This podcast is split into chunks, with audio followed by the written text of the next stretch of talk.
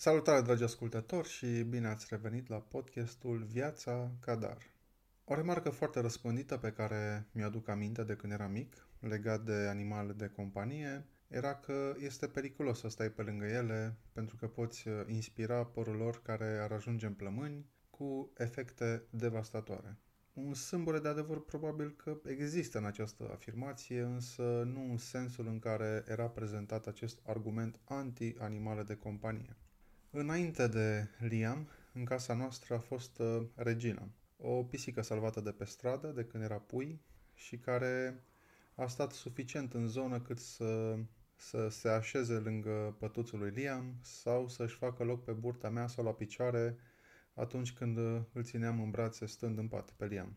După o jumătate de an, Regina a făcut o criză și cu toate eforturile medicului veterinar, organismul a cedat din cauza culmea unui uh, coronavirus specific pisicilor. Au mai trecut câteva luni și a apărut următoarea pisică, Freya, care s-a dovedit a fi motan și s-a transformat în Freddy. și Freddy este tot o pisică obișnuită, nu este de rasă și practic este salvată la fel, mă rog, donată de un coleg al soției, fiind mai daneză, ca să zicem așa. Singura problemă cu Freddy și Liam este că niciunul, nici altul nu are limite când, uh, când vine vorba de chef de joacă. Freddy sare pe Liam și uneori în joacă își folosește ghearele și mușcă ușor. Liam, când are el chef de joacă, se pune peste sau pe Freddy direct, îl trage de coadă și îl fugărește. Partea bună este că spre seară, când uh, eu și soția mea suntem cam uh, rupți de oboseală și deja ne gândim la pat, Liam și Freddy, care încă mai au energie, o consumă fugind unul după altul sau împreună, deci efectiv își consumă ultimele forme de energie jucându-se împreună și noi stăm și noi liniștiți și ne bucurăm și îi privim. Prietenii care au uh, câini, de exemplu, au parte de distracție asemănătoare și provocări mai mari sau mai mici. Însă, pe ansamblu, au parte de același, uh, am parte de același feedback din partea lor care spune că nu regretă această conviețuire. Acum câinii, spre deosebire de pisici, se spune că sunt mai protectivi. Însă și Freddy, de exemplu, atunci când, uh, și Regina la fel, când era mai mic uh, Liam, uh, atunci când îl aude pe Liam plângând, ziua sau noaptea, este primul care merge la el la pătuț, sau, mă rog, acum la pat. Deci, cred că toate animalele au un instinct de protecție când vine vorba de copii.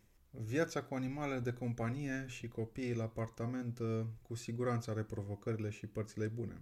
Însă, pe ansamblu, uh, nu regretăm această alegere și considerăm că obișnuirea copiilor cu animalele și oarecum responsabilizarea lor față de acestea este mai benefică decât uh, lipsa acestei interacțiuni.